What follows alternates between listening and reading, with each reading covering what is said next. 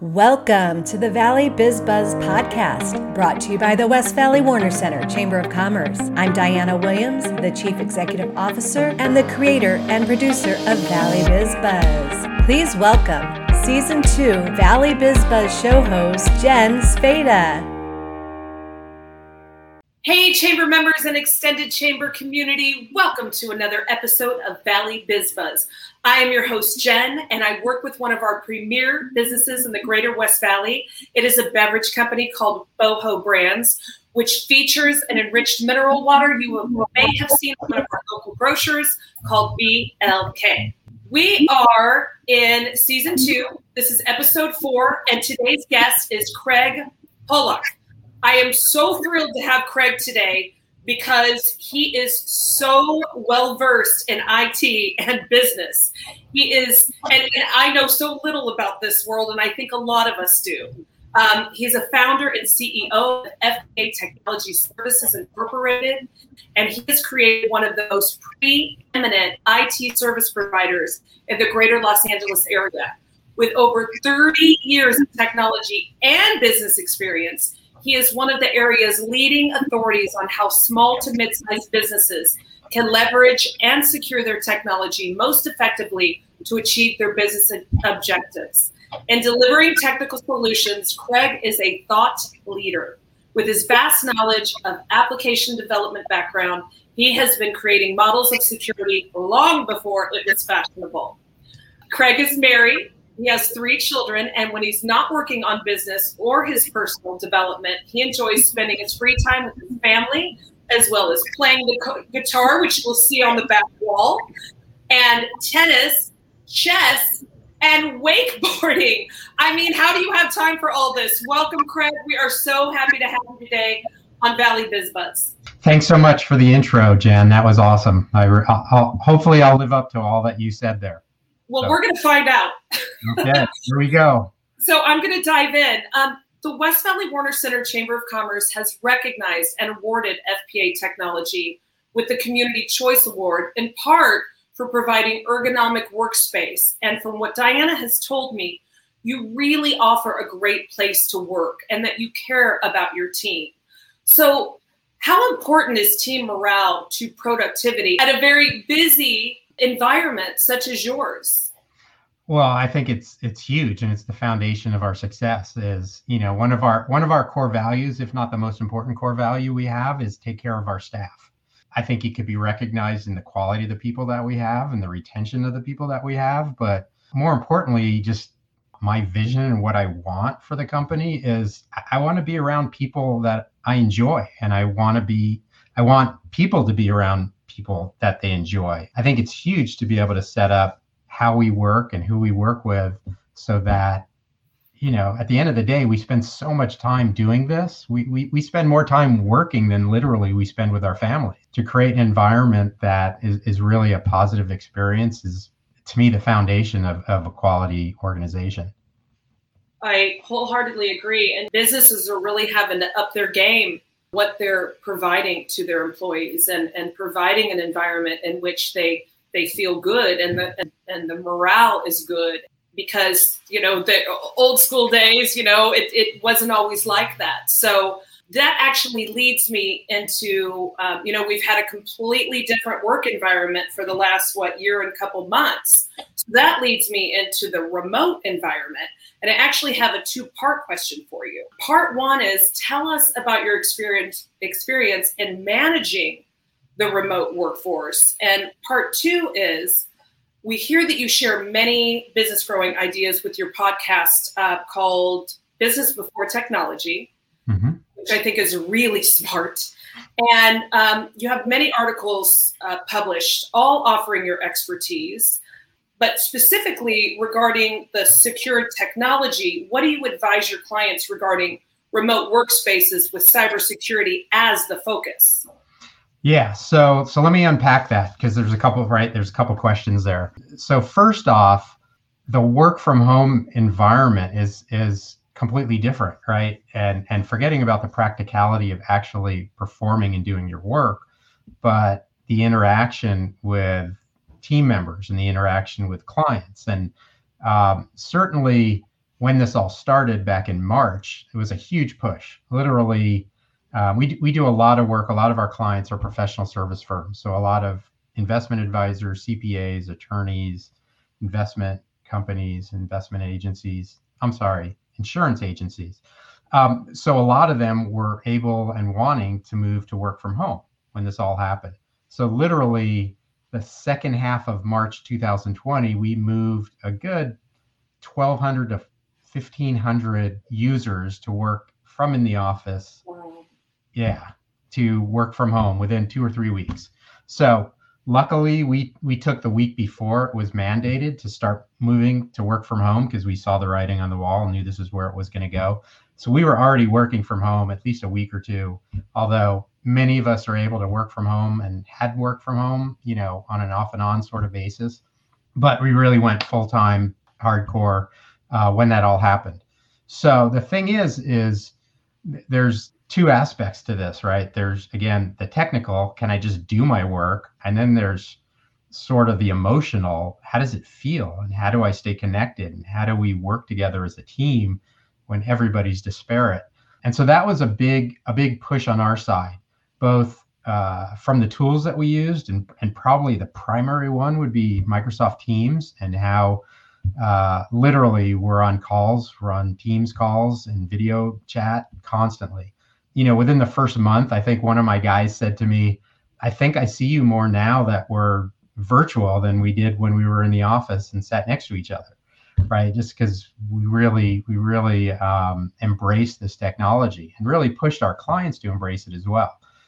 But then second to that is the cultural aspect and and what do we do to make sure that you know that the human relationships continue and, and even develop. And so i think we we went out of our way to try to do more things uh, we we allowed and and actually pushed a lot of our staff to come in um, and take because we had um, sit stand desks at the office and so anybody who wanted their sit stand desk could grab it and bring it home. And so, you know, what other sort of ergonomic things could we do for our staff? And so there was a lot of a lot of that sort of how can we make their work areas from home? And some of them were, hey, I really don't have the computing power. Okay, let's get you, you know, a computer or a laptop so you can function and multiple monitors and what have you, so that you can function just as well, if not better, from home. Um, from a cultural standpoint, we did a lot of meetups and a lot of, you know, virtual Zoom meetings and not just meetings, but we would do events. We had somebody who's from the Magic Castle who did magic virtually um, on one meetup. You know, once a month or so, we'd have a meetup with our staff. We had a crazy hat day. We'd order lunch and have everybody get lunch, and you know, we'd sit at our desks virtually eating lunch together so I think there was a lot of proactive sort of intentionality to working on the culture because the culture is huge to us. Again, this is this is one of the unique differences about our company, and I think again it goes back to the tenure and and the quality of people that we have is not just fighting this new paradigm, but how can we embrace it? You know, and that that was a big part for us. Wow, that's amazing, and and I actually feel like I work for you because um, when I was first introduced to Teams, I was terrified. I was like, oh my mm-hmm. gosh, what is this? And Teams has been everything for us. One of the first things pe- people I know ask, and, and the employees at, at our office, and I know your employees say this more than the work, I'm happy here. I feel appreciated here. I feel bring my best talents and they're going to give me tools I need to be successful in it and everything Diana said, I, I, I now get after after you explain that. And um, I'm going to skip forward to our chamber has so many talented people in it, and you're yet another member who has written a book. They say everybody has a book in them, but I don't have a book in me. so I'm really excited to hear about your book. You wrote a book called On Thin Ice.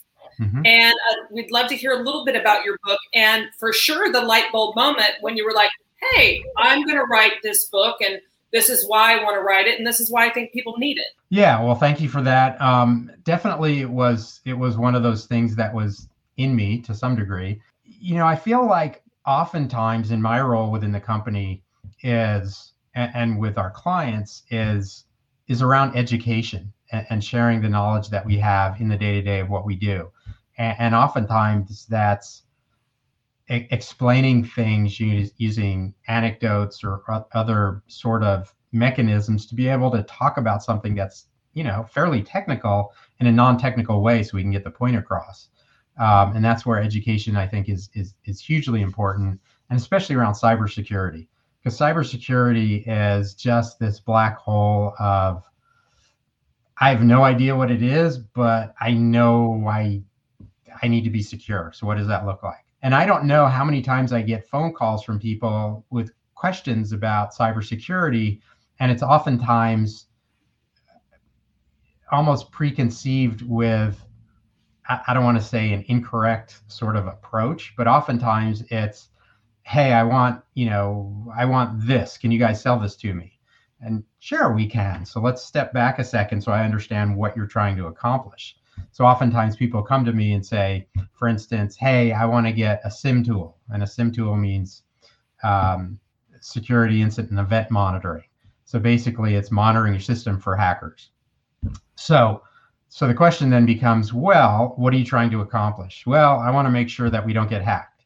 Okay again, coming back to the analogies, selling you a monitoring tool is sort of like selling you a home alarm system, right? And it's going to set off an alarm if something happens. Now, that's great, but if you keep all your doors unlocked and everybody has keys to your house, selling you an alarm system is sort of meaningless. I, would rather work with you to make sure you're better protected and you know you're spending your money wisely as opposed to yeah i could send that sell that to you but at the end of the day that's not really going to add more security to your systems if you don't have these other things in place first right? So let's make sure your doors are locked. Let's make sure your windows are shut and then we can talk about a security system. So i think you know the book coming full circle to your question the, the book was sort of how can i coalesce a lot of this stuff and really explain that cybersecurity is is not a one and done thing. There's a lot of failure points. So how do we go about explaining what the failure points are and what the value system is? And how can you go about chipping away at these things to increase your security rather than just saying hey i just need to lock everything down. How do i do it? Oh my god that's so expensive. I can't do it. Right? It's like well this is this is more of a journey than you know the end result. Let's let's work towards getting there and so the book was how can i help people get to that place in in as easy a fashion as possible that is so awesome I love your your your take on it. It's like a standing long term relationship with your client. Um, it's not just a one stop quick mm-hmm. quick fix. Let's um, put something on your computer and then you're gone. It's a whole relationship where you have to understand their business and then have to understand you know how to protect them. I love that you are part of the whole journey. I told you before the show that I am my IT department does not like me. I call them for everything and they they just like, right. you know, I just, I, it's it, my brain doesn't work like that. So I think it's very common, you know, and mm-hmm. I know that there are so many common mistakes made with IT and security specifically. So I'm hoping that you could spend a few minutes describing um, to people such as myself ways to avoid and precautions to take to avoid common mistakes. Yeah, certainly. I could I could lay out a couple of them. Um, honestly, there's so many. Um, but yeah, no, no, no. We'll start with we'll start with the easy ones, which is um, you know obviously have pretty strong passwords. That's really easy to do. So passwords meaning something that has both upper and lowercase numbers, even symbols, right? The at symbol or exclamation point, things like that. Things that aren't easy to for people to guess at. So that's number one. Number two, I would say is use a password management system. So if, if you use something like LastPass or Dashlane, um, it, it just allows you to use more complex passwords because you don't have to remember them. And it's just, it's great. It, they integrate in with, you know, your browser, they integrate in with your cell phone. So literally you only have to remember one password, the one to log into your system. Um, I, I swear by it. It's, it's the best thing since sliced bread. Um, third third thing I'd say is just just be really afraid of clicking on things. Be really you know overly paranoid. If if you don't know, don't click on it. that that's the easiest thing. I mean, there's you know we can go into training, we can go into all these other sorts of things, but if you have any semblance, you know, if you if you get an email from a prince in Nairobi, it's it's wanting to give you something for a million dollars, it's it's probably not a real thing. Um, but that's that's that's just my perception. yeah. Darn it! I thought it was for real. You you are almost ready to retire. Ready to fly out. yeah, no question. Uh, yeah. Uh, thank, thank, you for those tips. Great news. I do all three of those. I'm like, oh, this is amazing. And I know, Craig, that this is probably hard for you because you could spend the entire day talking uh, talking to us about this. Mm-hmm. Uh, so as we wrap up, would you please? Uh, there's so many things you do that are helpful for um, those of us that you know. I'm you help every level. You help the person such as myself who really kind of knows nothing, and you know up the ladder. So. Mm-hmm. Um, you know, you write articles, you have blogs, you have uh, podcasts, you have all of these amazing things. Uh, you have the book. So, um, would you please let us know how we can get your book, how we can hire you, and how we can catch your talks and blogs and podcasts? Sure. I, I would say the easiest thing is is just going to our website, fpainc.com. All our blogs, podcasts, everything's off of that. You know, we are on LinkedIn, Twitter, Facebook, Instagram. Um, the book's on Amazon, so amazon.com. But yeah, I mean, check out our website, and uh, yeah, I'd love to even even if there's just a question, whether or not it's. I, I really believe in giving back and helping people out, so I'm not adverse to talking to people when there's not even an opportunity of, of us working together, other than maybe I can help you. So I'm, I'm, totally open to that. I love helping people. So more than happy to field any calls if anybody has any questions. That's so kind of you to offer your services. And yet again, we have these outstanding chamber members, such as yourself, who who offer their expertise or, or helpful tips, um, just in general. And then, you know, it, we use people we know, like, and trust. And and it, now I'm like, well, I'm going to call Craig, or I'm going to refer Craig. He knows what he's doing. Thank you so much. Uh, again, I know that we could talk all day about this. Um, but thank you for this informative chat. And thank you so much to Diana, the West Valley Warner Center Chamber of Commerce, for offering the members opportunities such as this, such as being on Valley Biz Buzz. Um, and this video will be available on the Chamber of Commerce YouTube and, of course, our Valley Biz Buzz podcast. Thank you, everybody, for tuning in. Thank you, Craig. We want to hear you play guitar next time. We want to see videos of you wakeboarding. uh, thanks, everybody. Keep on buzzing. Thank you. Bye-bye. Bye.